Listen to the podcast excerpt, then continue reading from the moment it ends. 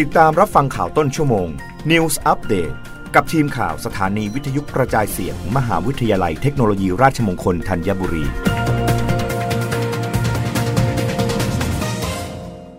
รับฟังข่าวต้นชั่วโมง โดยทีมข่าววิทยุราชมงคลธัญบุรีค่ะ คณะศิลปศาสตร์มทรธัญบุรี รับสมัครครูผู้สอนชั้นมัธยมศึกษา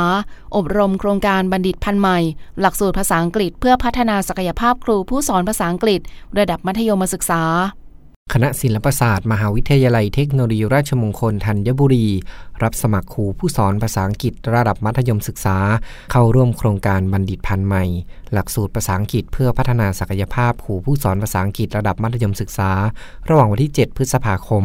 ถึงวันที่ 27 สิงหาคม 2565 โดยไม่มีค่าใช้จ่าย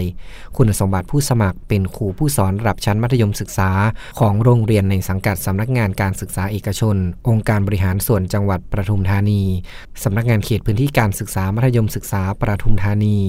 สำนักงานเขตพื้นที่การศึกษาประถมศึกษาปทุมธานีเขตหนึ่งสำนักงานเขตพื้นที่การศึกษาประถมศึกษาปทุมธานีเขตสองสำนักงานคณะกรรมการอาชีวศึกษาอบรมที่คณะศิลปศาสตร์มหาวิทยาลัยเทคโนโลยีราชมงคลธัญบุรี ผู้เข้าร่วมโครงการเกินร้อยละ 80 จะได้รับวุฒิบัตร สามารถนำมาเทียบโอนต่อยอดในหลักสูตรปริญญาโท สาขาภาษาอังกฤษเพื่อการพัฒนาอาชีพได้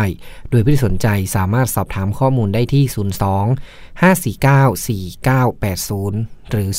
098 286 6800 รับสมัครตั้งแต่บัดนี้ถึงวันที่ 5 พฤษภาคม 2565 กรณีมีผู้สมัครจำนวนมาก ผู้จัดโครงการขอสงวนสิทธิ์ในการคัดเลือกผู้เข้าร่วมโครงการตามความเหมาะสม โดยจะมีการทำหนังสือขออนุญาตผู้บังคับบัญชาให้แก่ผู้สมัครในภายหลังนัทพลดีอุดทีมข่าววิทยุราชมงคลธัญบุรีรายงาน สำนักงงานสลากเดินหน้าหวยออนไลน์ค่าเริ่มปีหน้า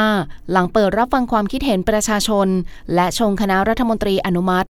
นายธนวัฒน์พลวิชัย กรรมการและโฆษกคณะกรรมการสลากกินแบ่งรัฐบาล เปิดเผยว่าทันทีที่โควิด -19 เป็นโรคประจำถิ่นแล้ว ในช่วงครึ่งปีหลัง ทางสำนักงงานสลากกินแบ่งจะเดินหน้ารับฟังความคิดเห็นประชาชน ต่อการออกผลิตภัณฑ์ใหม่ ที่เป็นออนไลน์ ขายในราคาที่กฎหมายกำหนด ด้วยระบบคอมพิวเตอร์ ซึ่งจะทำให้ราคาสลากแบบใบมีมูลค่าถูกลง พร้อมยืนยันว่าจะดำเนินการให้เบ็ดเสร็จเด็ดขาดภายในปีหน้า และขอให้ประชาชนสนับสนุนการทำสลากออนไลน์ ที่จะเปิดรับฟังความคิดเห็น เพื่อที่จะได้นำเสนอคณะรัฐมนตรีอนุมัติต่อไป รับฟังข่าวครั้งต่อไปได้ในต้นชั่วโมงหน้า กับทีมข่าววิทยุราชมงคลธัญบุรีค่ะ รับฟังข่าวต้นชั่วโมง News อัปเดตครั้งต่อไป